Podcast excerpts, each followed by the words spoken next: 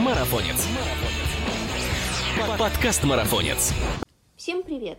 Это подкаст «Марафонец». Здесь мы обсуждаем бег и спорт на выносливость, тренировки, мотивацию, экипировку, другими словами, все, что делает нас сильнее, а жизнь активнее.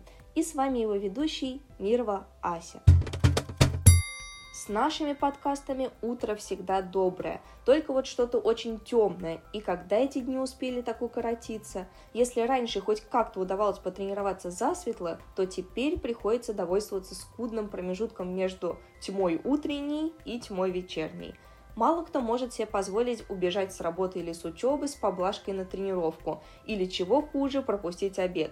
Поэтому бегуны вынуждены пробираться сквозь толщу тьмы неосвещенных парков и лесов на ощупь.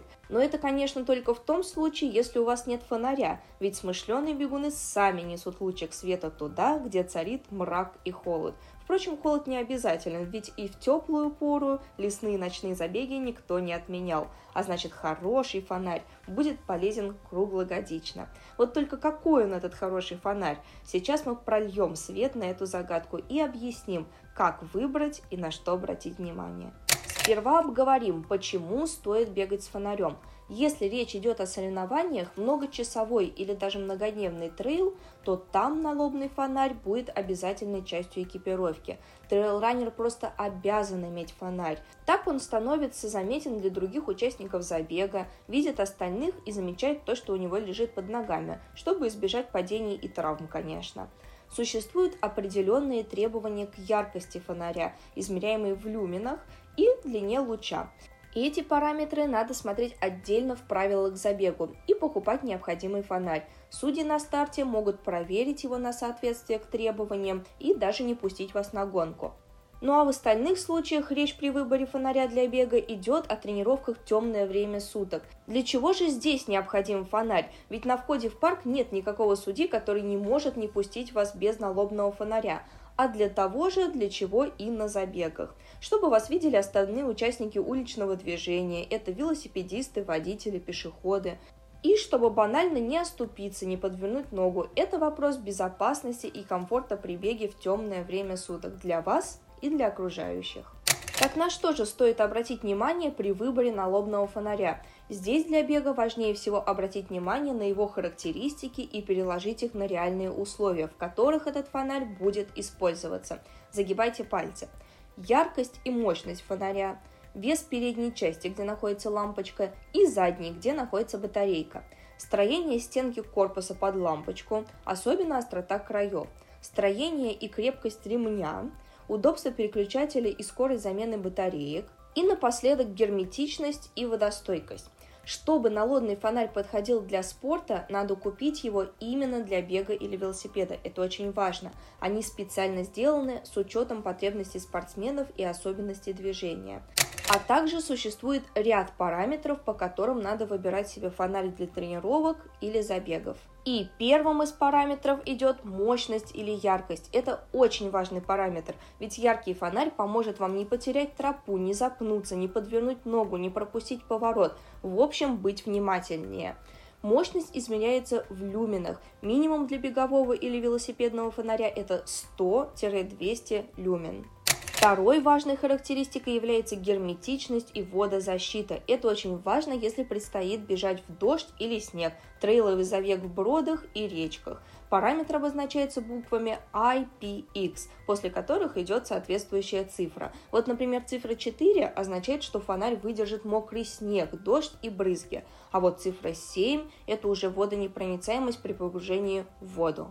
Но не всегда бегуну нужна такая мощная струя света. Для этого существует рассеиватель. Эта функция важнее всего на спусках, когда нужно увидеть большой участок земли под ногами. Он же важен, чтобы снизить дальность луча, когда того требует правило трейла, чтобы, например, дальний свет не бил в глаза при встречном движении.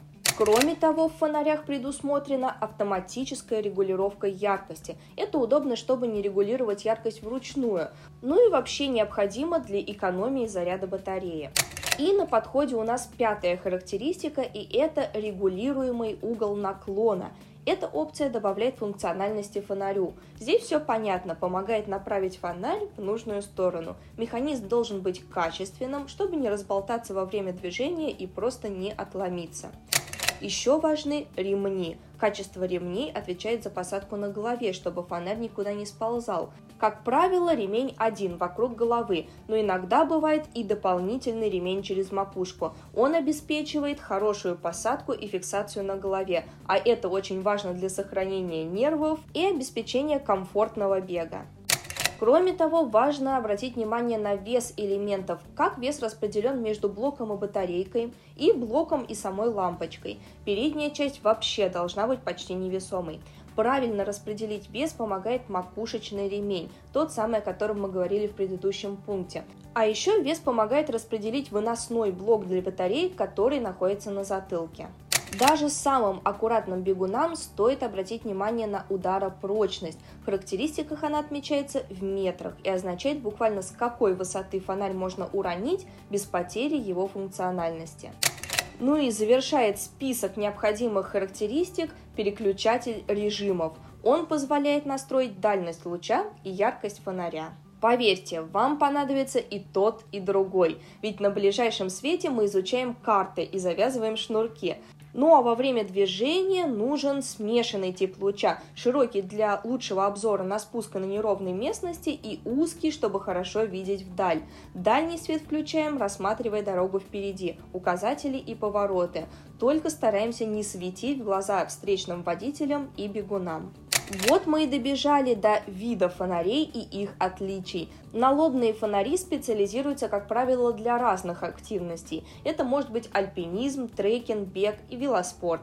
Самое серьезное снаряжение, конечно же, у альпинистов. Это мощный луч, высокая яркость, высокая ударопрочность и максимальная функциональность. У них, например, должна быть автоматическая смена освещения, слепое управление углом наклона и защита корпуса с батарейкой от холода. Ну а для наших беговых фонарей требований значительно меньше, и это упрощает нам жизнь. Это может быть даже самый простой вариант фонаря, который включается только изредка. Вот единственной особенностью здесь может быть наличие красного света, что полезно в палатке или в кемпинге, чтобы не слепить глаза соседям. Некоторые организаторы, кстати, требуют наличия красного маячка сзади, чтобы вас было видно судьям и сзади бегущим бегунам.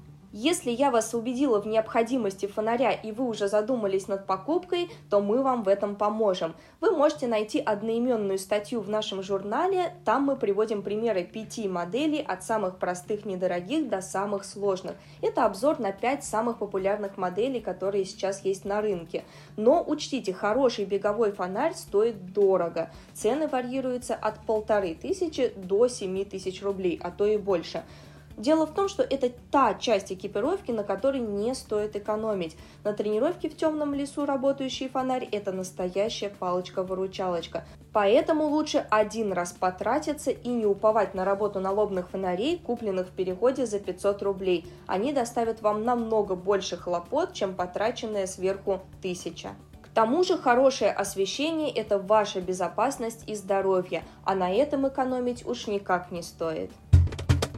На этом фонарный вопрос можно считать закрытым. Уверена, мы с автором статьи Еленой Матвеевой пролили немного света на эту темную беговую сторону. Но это всего лишь малая часть того, что можно вам рассказать о спорте на выносливость. И чтобы узнать, что там впереди, не забудьте подписаться на нас на тех платформах, на которых вы нас слушаете.